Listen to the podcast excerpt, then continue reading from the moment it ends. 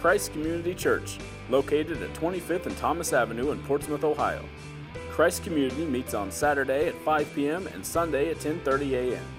For more information, visit www.christcommunity.net or check out our Facebook page. Good morning. Hey, I tell you, there's some fresh breezes blowing in our old country. I think Megan mentioned it just a little bit. And down in Wilmore, Kentucky, of course, all the good things seem to come from Kentucky. Did you ever notice that? There's a fresh breeze blowing down in Wilmore, and she's talking about that. And other college, Christian colleges across the country are trying to join in. Be interesting to see what happens. Something similar to that happened back in the early 70s during what was called the Jesus movement. That's when our church started and and we had things happen there that that are just really difficult to describe because the working of the Holy Spirit uh, is substantially different from uh, uh, daily run of the mill stuff. And every once in a while, it gets a little discomforting, even for preachers.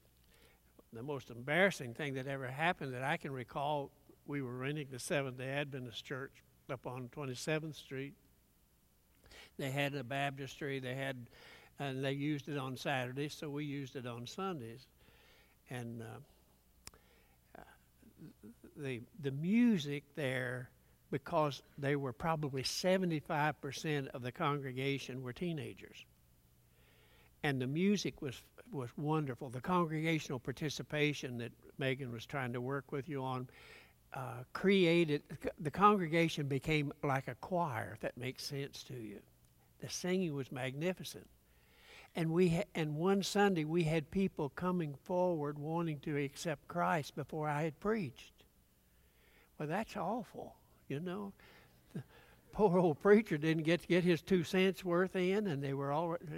But that's the kind of stuff that happens when the Holy Spirit kind of takes over, and we let Him do it. That's the big deal.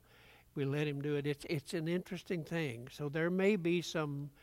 Um, good things happening here in the not too distant future for the cause of Christ in our country because it's long overdue. The um, some of the good news things that need to be said about the congregation here is I saw Lisa Sparks coming in and she got good news from from their doctor in Houston, Texas. Um, Ramona Southworth has got good news and uh, we stopped in to see her because uh, she was headed for the doctor and uh, to do for the lumpectomy in the breast, and she was coming out of the house and she fell and broke both her ankles. And so, I mean, she had to go back then and wait and redo it all, but uh, it's turned out to be the, the news is pretty good, and we're tickled about that. This coming week, uh, Mike Roberts will be going to the hospital for some surgery. We want to keep him in our prayers, and uh, because God is is listening and doing things that are really kind of exciting. Need to share that with you. now, the message this morning requires that I do some background work that's going to take more time than I ordinarily take some really interesting things, and you will need, and if you don't have one, take the time to do it now. Go get you a uh, a bulletin with the sermon outline on the back of it because there's some stuff there that you'll need. And if you don't have, just get up and go get you one. It's okay, and um, and because we're going to go th- after an introduction thing here to help you understand what's going on. Why? Uh, we're going to fill in the blanks on some things that I want you to know. Is the sound good? Can everybody hear okay? Ron, can you hear me? Are you awake? Yeah, okay, just checking, okay. Uh, because I, I can't evaluate that very well from up here. Let, let me read uh, a passage of Scripture from the fourth chapter of the book of First Samuel. Now, what's happening here, so this will make sense to you, is old Eli is an old priest who supervised the uh, worship, the tabernacle worship for Israel in a town called Shiloh. And uh, he uh, had been there many, many years.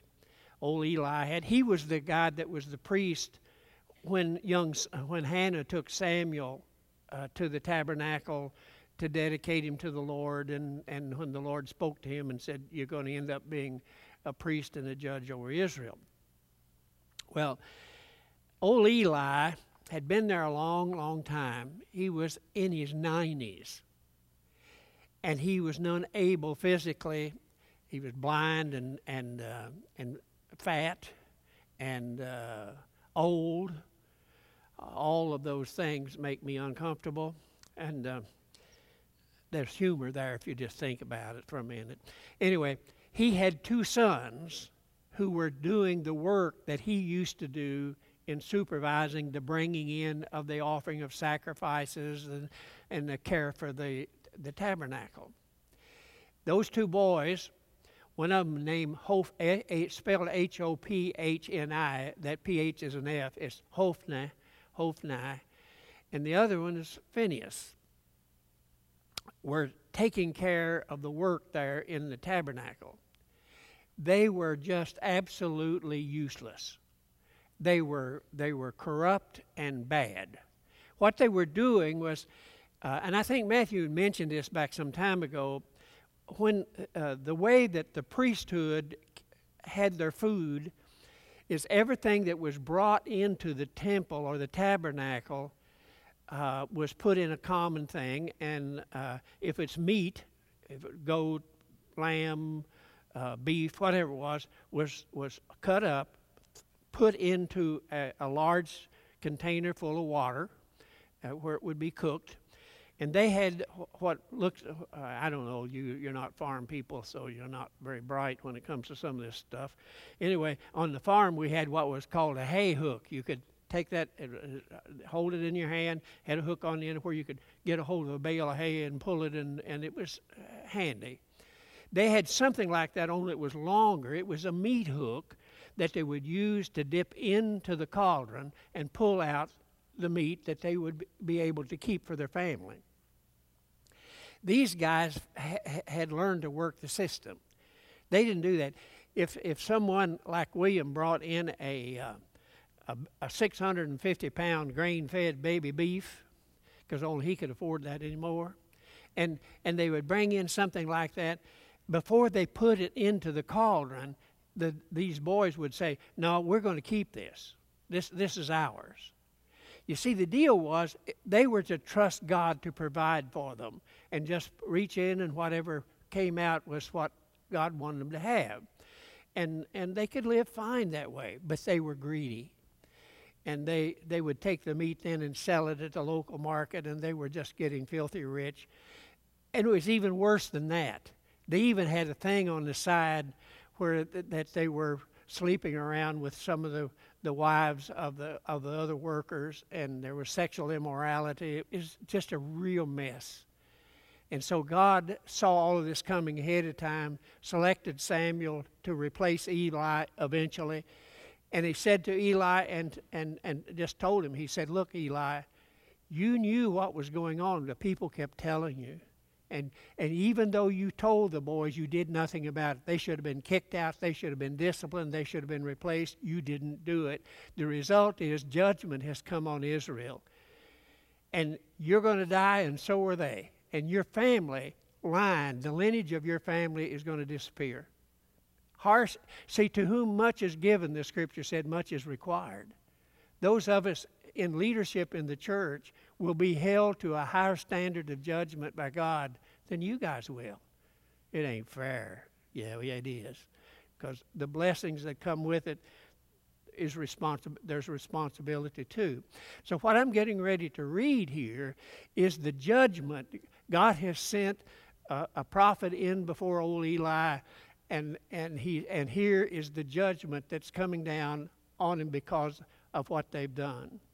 The other thing that they did, the boys, uh, they, there was a fight between Israel and the five cities of the Philistines in what's called the Gaza Strip today, and the. the uh, the Philistines were bigger, stronger people, and they had technology that the Israelites didn't have. They had learned to smelt iron. And so they had swords and spears of iron. And it gave them a, a hand well above what the Israelites could do. Just and they were bigger people. They were just because that's where uh, uh, Goliath came from and his brothers. They were just, and they all weren't that big, but they were just bigger, stronger people in battle. Had better technology. Well, the Israelites were having a hard time fighting them, even though they outnumbered them, and they so they they went to the temple to the tabernacle and took the ark of the covenant that had been brought up out of Egypt. And uh, and and they took it into battle thinking that if we take this symbol of God's presence into battle we can't lose. Well what happened is they not only lost but the the Philistines took the ark of the covenant took it with them and put it in the temple of Dagon which is a a, a, priest, or, or, rather a false god that the Philistines brought with them when they came. They were called sea people when they settled there in those five walled cities. And so, uh, because of all this that's happening, here's here is is what's taking place.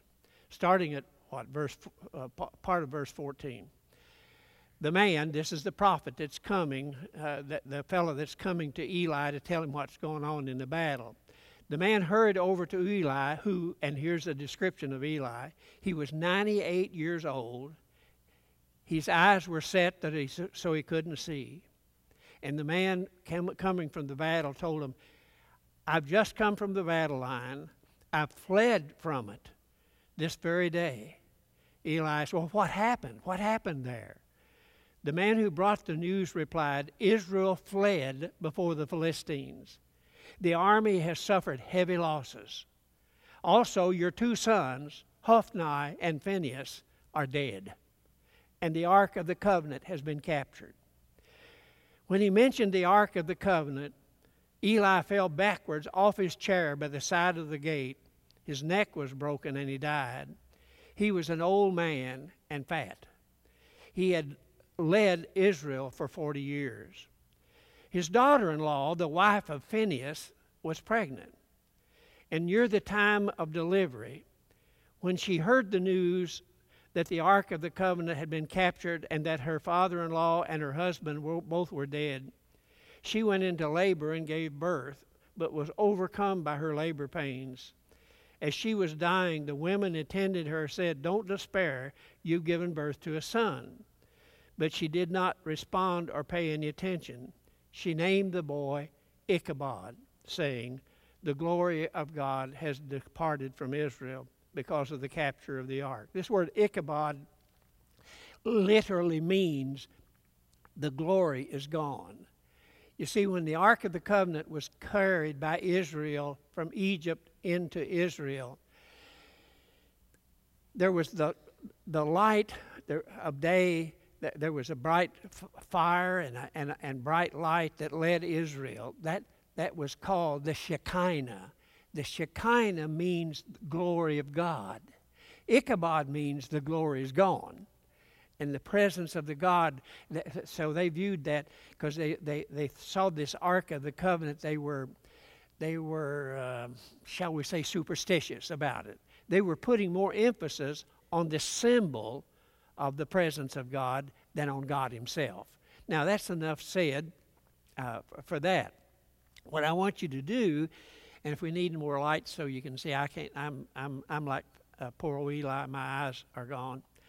So I want you to look at your sheets now, and we're going to have a little quiz here to see how well you have listened and uh, what you know. All right? We start off, we've got seven different names here of uh, people, places, and things. And on the other side, there's a word that describes them from what little I have given you for an introduction, and then we'll go from there. Okay, who is Samuel uh, on the list over there? Who said that? I, I heard it. I heard it. Who said it? You, you're, you're shy.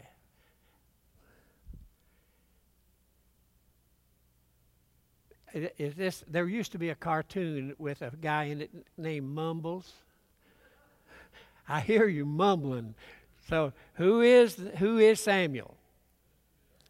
He is the judge of Israel to succeed Eli. Right. You remember Eli and all right. I mentioned this earlier. Who is Dagon? He is that he's a Philistine god where they took the Ark of the Covenant after the Philistines captured it and took it to the temple of Dagon and, and parked it there. Shiloh. Shiloh is the location of the tabernacle where the Ark of the Covenant was kept. And it was the center of worship at that time for Israel before they had before they moved to Jerusalem. Who is Phineas? He's the father of Ichabod, and he, he died in the battle there along with the next guy, Hophni, who is son of Eli. Very good. All right. And Eli is a 98 year old fat priest. Now, I, I say fat on purpose because I'm going to talk about fatness. And, and, and, and, if you're obese and here this morning, you just tune me out because uh, you might take this in a way I don't mean it. And uh, okay, Ichabod meaning then the glory is gone. All right, good. All right. Uh, the reason that, that I I was touched in a kind of a funny way about old Eli. First of all, uh, 98 years old, blind, overweight, da da da da da. That that overweight thing in among preachers. I'm talking now mostly about leadership in a church or in Israel. When I was a kid, on the I was raised on a farm down in Kentucky. My daddy was a was a tenant farmer, and he finally bought a little farm, 127 acres, over in Mason County, down 13 miles out of Maysville. And mother was teaching school, and we were in school in a small town there called Sunrise, Kentucky. In Sunrise, Kentucky, we had a, a, little Christian church where we all went, probably 75 people on a Sunday morning. We had no preacher. And so, what would happen is that there was a Bible college in Cincinnati called, they called it Cincinnati Bible Seminary at the time, would send down on Sunday a preacher for us. Sometimes it would be the president, sometimes it would be one of the, the professors. But one in particular I remember, only one. And he, it turns out, was the guy who taught preachers how to preach, because there is such a class. And, um, and I remember his name. I remember a lot about him. His name was Bob Wetzel, Dr. Bob Wetzel. And the reason I was nine years old at the time, and uh, because I, I went from Sunrise to Germantown, and I entered the fifth grade uh, when we came, but we were living in town then because uh, uh Daddy had already gone to the farm over in Mason County, and Mother, and until we finished the school year, my brother and I, with her. And Bob Wetzel would come more often than any to preach for us, and he was a pretty good preacher. But I only remembered, and, and mother told me that, I only remember one thing about him. Just one thing. Here's what a nine year old boy would remember Bob Wetzel was a magnificent piano player, as well as, I guess, a decent preacher. But when he sat down on the piano bench to preach, his hind end was so big that it lapped over either side of the piano bench. I am not exaggerating. This literally is the truth. That's what I remember. I don't remember a thing he ever said. I remember him sitting on a piano bench and us in the back laughing about the fact that he had a lap over. Piano, I don't know how, maybe they sawed off the piano bench to give him a break. I don't know. But I can tell you that, that, that those are the things that impress people. And I've always been a little uncomfortable with the leadership of the church that looks like they eat too much all the time. honestly, and it's always bothered me. And I've worked hard at that. But then when you get like poor old Eli at 98 years old, your metabolism rate goes just under stop. And, and every time you eat a little piece of hamburger, it just goes right here. And uh, there's not much you can do about it. I was talking to my first wife this week, and I said, You know, we've got, because I've gone, when I had this recent surgery where the Dr. Old cut my throat, I was at 165 pounds, and he said, I want you to stay there. I want you to, well, when they weighed me this week and he turned me loose and won't see me for a year, he said, You've picked up eight pounds. Well, let me tell you about that eight pounds. You complain about your legs hurting, and they do. He said, Ever, this is what he said, every pound that you add to your belly, you multiply four times that on the impression on your uh, the weight of your on your legs. And I don't know where he got this data, but that's what he was saying. If you want your legs to quit hurting, get rid of your belly. I don't know whether any doctor ever told you that or not. If they hadn't, you owe me some money, whatever a doctor charges for that kind of information.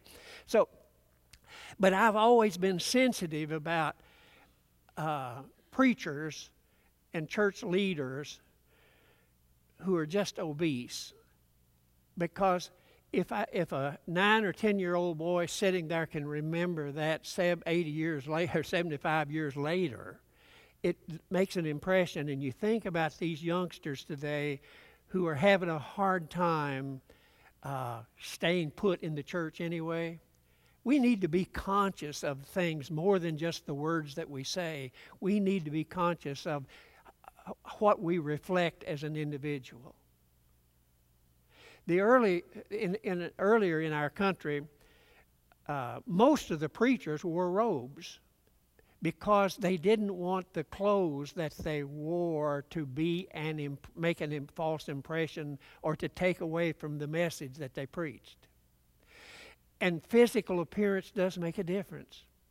Probably the greatest orator in the history of the United States was a guy named George Whitefield. George Whitefield was his sermons were so good that Benjamin Franklin put them in his even though Franklin was a deist, not not a practicing Christian he had kind of a fast zipper and some other problems. But he put all of, uh, of Whitefield's sermons in his paper that he published there in Philadelphia. Whitefield was such a great orator that 10,000 people could hear him clearly, every word that he said. That was before we had any kind of amplification at all. He was so good at what he did is Franklin told a friend of his who was going to, he said, Franklin told him, he said, you ought to go hear him preach, but don't take any money with you. If you, because he'll get it all before you leave. He said, he is that compelling in his message. And he had a couple of children's homes down in Georgia that he used to finance from the money that he collected at those, at those gatherings. But, what, but you know why he's remembered? Even more in the books and stuff that you read about it, he was, he was severely cross eyed. I mean, severely. You couldn't tell when he was looking at you. And for whatever reason, this is the world we live in, the books that describe him talk more about his eyes than they did his messages. So, so we need to be aware especially those of us in positions of leadership, the way we dress, the way we talk, can detract from the message that we preach if we're not careful. If we're not careful. And certainly that's the case here with this old guy.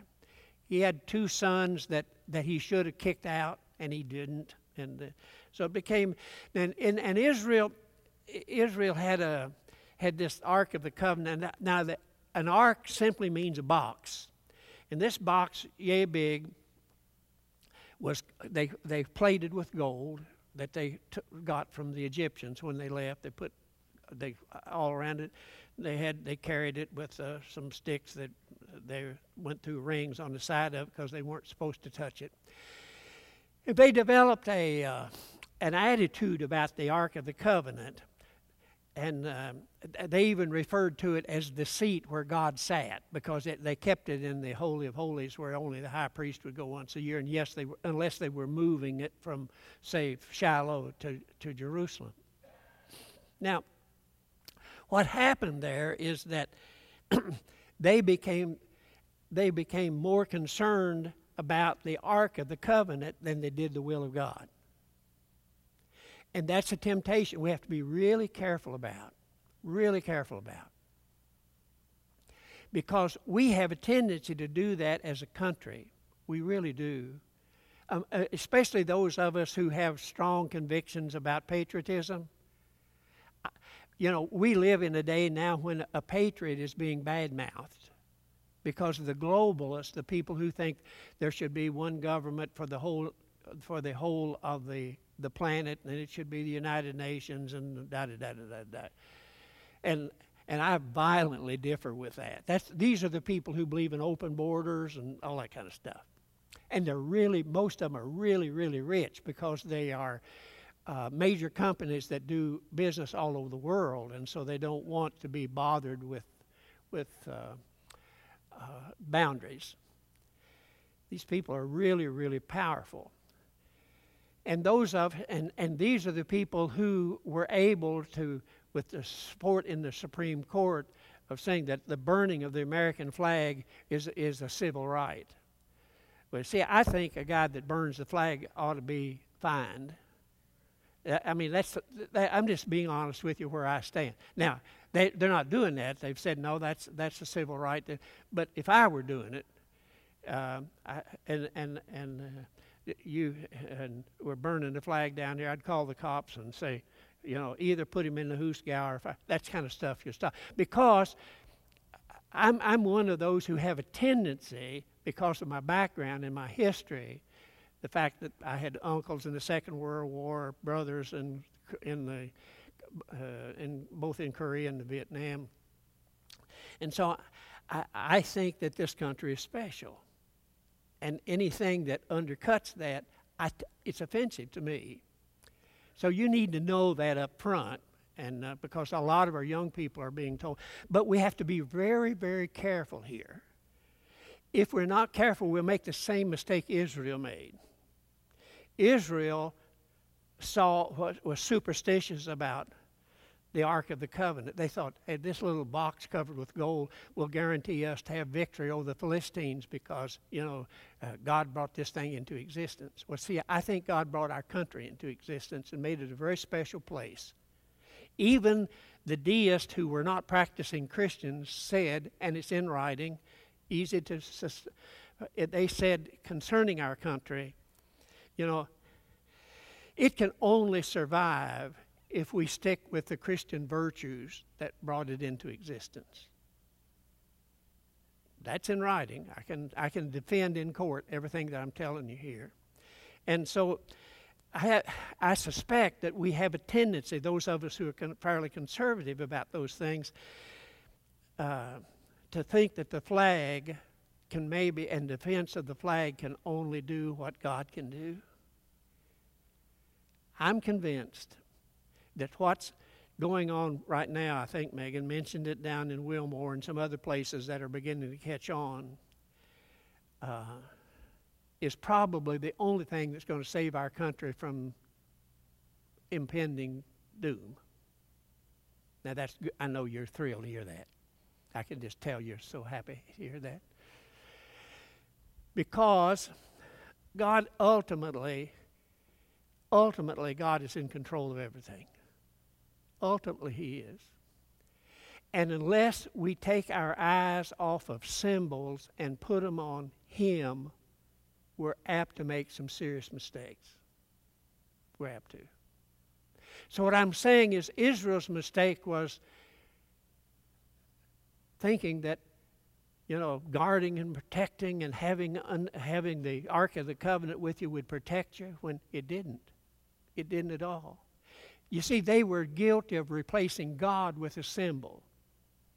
And if we're not awfully careful, we can do the same thing. Even though I strongly believe in the preservation and the care of the flag, that cannot, that cannot replace the necessity of a living, abiding faith in a living and abiding God. We have to really be careful here. So, the question we have to ask ourselves, and you need, because I can't ask it for you, you have to ask it for yourself. What is my relationship, not with the flag, but with the God who created this country to start with? Where do you stand with Him? Because ultimately, that's going to determine whether we fall apart or we get stronger. Ultimately. And I think that's the message here that says, see, God doesn't always guarantee victory because He looks at things way. See, when when when uh, when uh, Hannah couldn't have a baby, and finally she was given given birth to Samuel, this was 40 or 50 years ahead of the fact because God already knew that Eli and his ornery boys were messing up the cooking. I've always wondered this because I don't have a good answer, and I've checked psychologists, and I've always wondered why preachers' kids were so ornery. And the, the honest answer has always been among preachers is because they ran around with the church members' kids that kind of gets us off the hook, you see, which really isn't true. But in, in, in searching that, I found some interesting things. Did you know that children of individuals who are viewed as in a position of, of authority and some power, their children have more problems than anybody else? If you don't believe that, look into the history of the children of policemen. I've spent a lot of time with our local police in years past working with their kids. They're and the kids are trying to prove that they're they can something here. There's a psychological something here that's above my understanding. All I can do is say that I know for a fact that children of people who are perceived to be leaders have more difficulty than those who aren't, percentage wise. Yeah. Yeah. I couldn't figure out for a long time how Alice Kay could give birth to kids like that. But, uh, but anyway, it, it, just for what that's worth. Because, see, the reason I'm saying that, Eli, the priest over the tabernacle in all of Israel, a symbol of real power and authority. Because those priests were held in great esteem. His boys were the orneriest cusses in the whole country. So there's something there somewhere. I, but I can tell you this is a redeeming thing for poor old preachers because we don't have many fans anymore as a profession. I can tell you that if it weren't for the children of the preachers, we wouldn't have many preachers today. Because ultimately, they come around, because uh, of our children, Matthew was the worst one of the bunch. Uh, and, and, and that's being fairly objective about things. Alice Kay. You know, women are, are, are kind of screwed up in the head when it comes to some emotional stuff. And, and she kept telling me, I can love him into being a better boy. I'm saying he needs to be beaten with a stick. I can love him into being a better boy. Beat him with a stick. And, uh, and so she finally came to me and she said, You can have him. Well, he was bigger than I was by then, so the stick thing was out. But I could send him to a boarding school in California where they had a stick. And I did. I did. And so he turns out to be a preacher. Now, he ain't perfect yet. I'm working on him. But anyway, it is a fact. It is a fact that the number of preachers today who are children of preachers is significant, and we really have a problem having enough preachers to fill the churches. We do. Because no one wants to be a preacher that's going to be hung out to dry. Yeah. I've always kind of enjoyed a good fight, to be honest with you. I could, you know, I can, I could go back and reminisce a little bit about the thing out at the county fair, which was sad but necessary. But we won that sucker, and and that bunch of thieves that were brought those prostitutes in from Dayton, if they even show up in Scioto County anymore, they ha- they go straight to jail. Don't pass go. Don't collect two hundred dollars. Go straight to jail. That's the way we sent, ended it. And so, uh, bring them on. You know. So what you all don't know is I found out that they were aiming to move that thing, that car show thing, that uh, from here down to pretty close to E Town, Kentucky, because they were getting close to the Fort Knox where they'd get all kinds of ornery cusses. I beat them there. And I went, and when I got down there, I, I met with this Baptist preacher and had a great old big church. I told him what was going on. He called the county commissioners. They don't call them that; they call them something else. And and we ha- we had them beat before they got there. I, I like a good fight. I like a good fight. Now I'm not talking about this kind because I'd lose that. I, I, I, I'm talking about the kind where you can sneak around and get them in the backside before they know what's going on. Now, okay, all that said, let's talk about let's talk about greed in religion. Because that sexual immorality everybody knows about. But greed, greed, what the heck is greed? The Bible says that it is the lust for money that is the root of all evil. That's the reason we have today in the political and economic world, we say, follow the money. Follow the money. That'll get you to the heart of the problem. Now, here's the thing that makes all of us a little uncomfortable. It'll make you uncomfortable too. According to the New Testament, all of us, because of our natural selfishness, have a propensity for being greedy. All of us. And the only way that we can go from that natural propensity for greed is for God to become an important part of our life where we know that we can rely on Him to provide all of our needs. And we cease then to think, oh, if I can accumulate enough, I'll be secure. Doesn't work that way. Alice Kay has a cousin. He, he support our church this past year with a great deal of generosity and, and helped with our, our, problem, our, our project in Uganda. He wrote a check for $50,000 and said, Scott, you use this any way that you think will be the most effective, get the best results for the kingdom of God. And, and so there are there is a tendency for us to say, okay, it is money itself that is bad, but it isn't. See, we do the same thing with guns. We say guns are bad. Get rid of guns. Everything's going to be fine. That's the biggest lie anybody ever told. They're just trying to get the, the stuff off of themselves onto a thing. You see, guns can actually be good.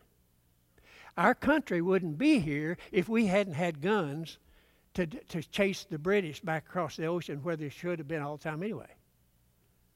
Because those cockeyed Brits were the ones who created slavery here. We didn't do it because we wanted to, they brought it here. They were making tons of money shipping slaves from Africa to the U.S. So we, Uncle George, see, I had, I had uncles literally, three or four generations back, who fought with un- Uncle George Washington.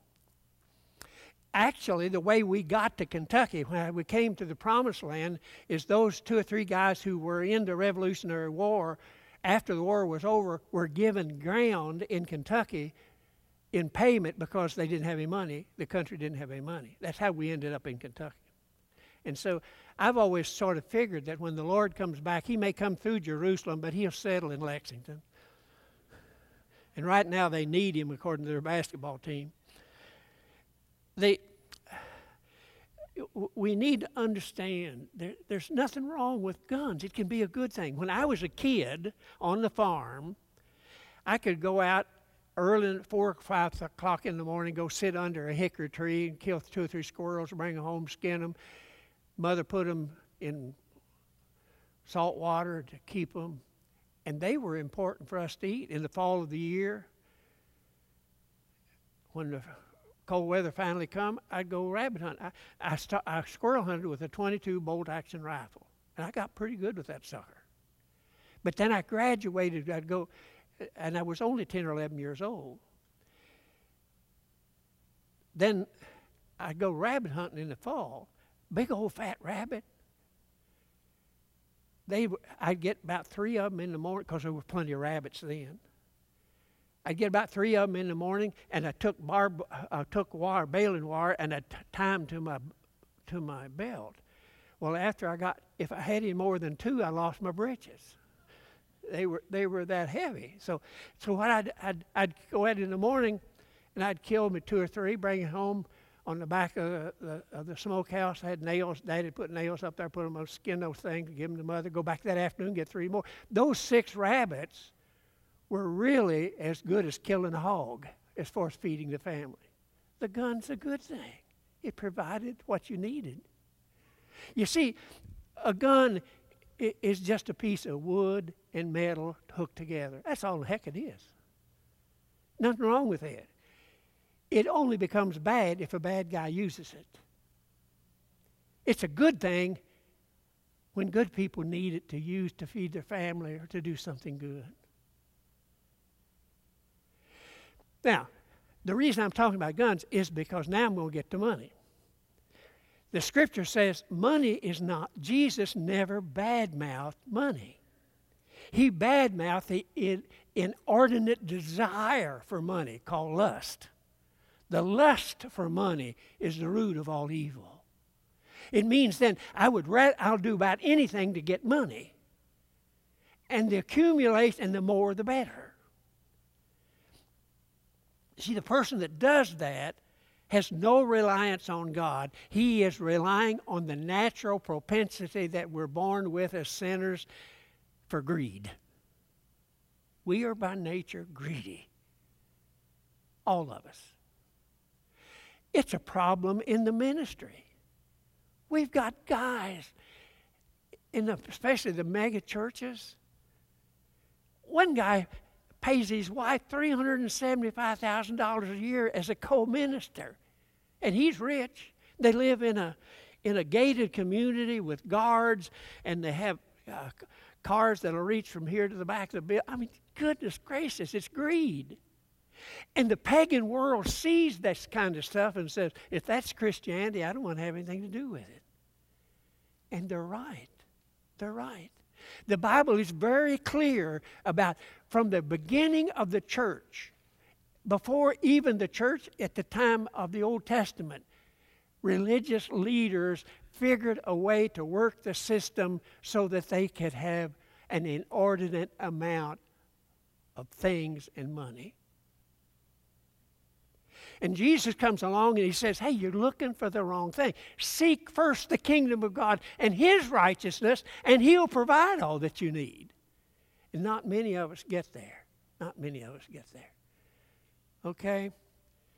So greed is, is, a, is something that we all have to deal with. They're different levels. You see, Jesus never badmouthed even the rich people.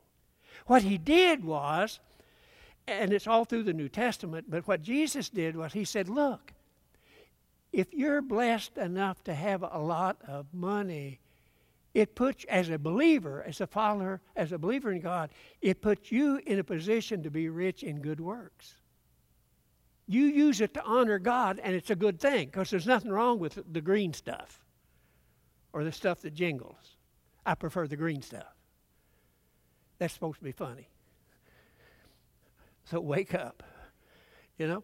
So what, what, what I'm, I'm, I'm really saying here is we all have to be very careful and to admit to ourselves if we if we're on it because every non-christian has a degree of selfishness, and a lot of us who are baby Christians have never matured live in that selfish world, which means that greed is something that we have difficulty controlling. If you look in the New Testament, it talks about it often. And I like, I like really what Paul wrote to Timothy, because he was a young preacher, and most young preachers are dumb in a box of rocks. And so, and he was same way. But he, he, here's the way he said it If anyone teaches false doctrines and does not agree to the sound instruction of our Lord Jesus Christ and to godly teaching, he is conceited and understands nothing. He has an unhealthy interest in controversies and quarrels about words that result in envy, strife, malicious talk, evil suspicions, constant friction between men of, of corrupt mind who have been robbed of the truth and, listen now, and who think that godliness is a means of financial gain. That was there at the beginning. Preachers who knew who, who learned to manipulate the system for excessive financial gain. The Bible talks about that. Jesus dealt with that really pretty pointedly in the ninth chapter of the Gospel of Luke. And you, I bet you've never heard a sermon on this. At least I haven't in recent times. This is the ninth chapter, starting at uh, that's verse 23. Jesus is uh, having some difficulty with the chief priests and the scribes and the teachers of the law. And then he, here's what he said, starting at verse 23, ninth chapter of Luke. Then he said to them all, If anyone would come after me, he must deny himself and take up his cross daily and follow me. See, Jesus said that self denial, which meant what we're talking about, it meant dealing with the natural desire for greed and wealth. We all have it. We must get to the place where we deny that natural desire and that can only be done through the power of preaching and teaching the Bible and the influence of the Holy Spirit that we permit in our life on a daily basis. Otherwise, that natural desire is dominant. And Jesus is saying, in order to do that, you must deal with it and, and deny that desire and replace it with the desire to follow me. And taking up the cross means, and he goes on in that same thing and said, you know, the old person that you were with your greedy desires, whether it's in vehicles or houses or money or whatever. He said, what really must happen, that old guy that you were who had all of these desires has to die. People, that's the reason he said, take up the cross. The cross is a symbol of death. He goes on and explains it this way because he's talking about mega bucks here. He said, For whoever wants to save his life will lose it, and whoever loses his life for me will save it. He explains it this way What good is it for a man to gain the whole world and lose or, or forfeit his soul. Let me put something in here. I got time to do that, uh, maybe. What time is it anyway? Oh, just time for me to go on. Um, I can't see much. I've got Eli disease. Anyway, what Jesus is talking about here is the, the, the old man of sin that all of us were needs to be put in the past and die because in Christ, where the Bible says we become a new creation, a new creature in Christ Jesus. And this new creature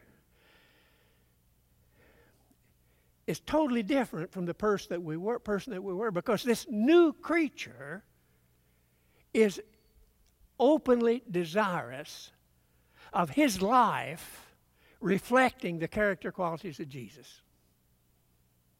That's our goal.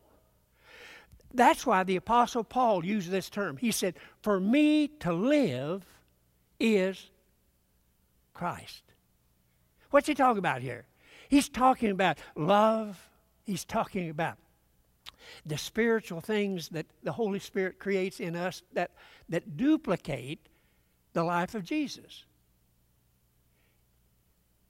That should be our goal. And each of us needs to evaluate ourselves in light of that goal, and especially at communion time. That's why we have it all the time. Communion time is a time when we evaluate ourselves. You don't look at your neighbor, you shut your eyes and look at yourself. Is the old person that I was dead and gone? Or have I just put on a front? That old person needs to be dead and gone. It's really difficult for people in positions like I am, have been for years. It's really difficult to get to that place where money isn't the big deal. It really isn't. It's helpful and necessary, but it's not the goal of life. There was an old preacher, I was in Bible college, and I'll close with this. I was in Bible college at Kentucky Christian for four years, and, and once a year we had an old black guy from Louisville, Kentucky. His name was Dr. Isaiah Moore. He was a professor at a Bible college there in Louisville. Brother Moore was about this high. And but he had a voice like a foghorn. You could hear that little guy. I can I can still remember him talking about when Jesus had sent the uh, devils into the swine and they went over the hill and drowned in the in, in the lake. He said, You know what they are, you city seekers? They were hogs. And you could hear him clear downtown. And he was the one who said, he was the one who, who gave the preachers this advice. And I remember it clearly. He said, Every wife needs to go into league with God Every wife of a preacher needs to have a covenant relationship with God. And that covenant relationship should say this the following She should say, Lord, if you'll keep him humble, I'll keep him broke.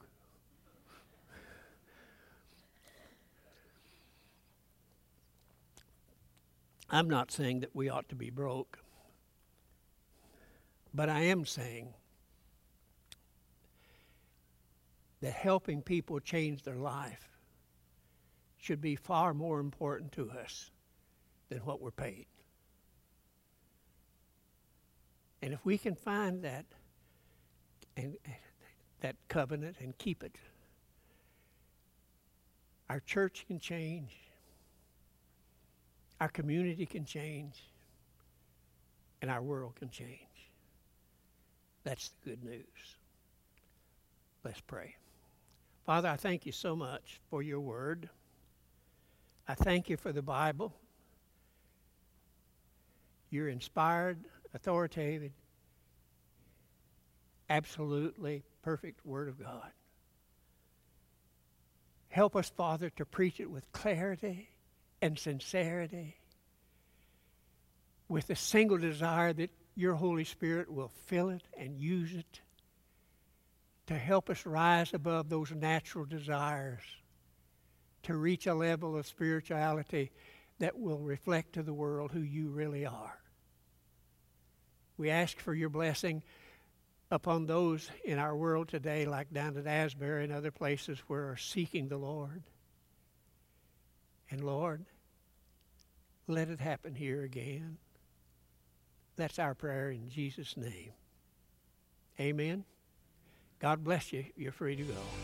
Christ Community Church, located at 25th and Thomas Avenue in Portsmouth, Ohio. Christ Community meets on Saturday at 5 p.m. and Sunday at 10:30 a.m. For more information, visit www.christcommunity.net or check out our Facebook page.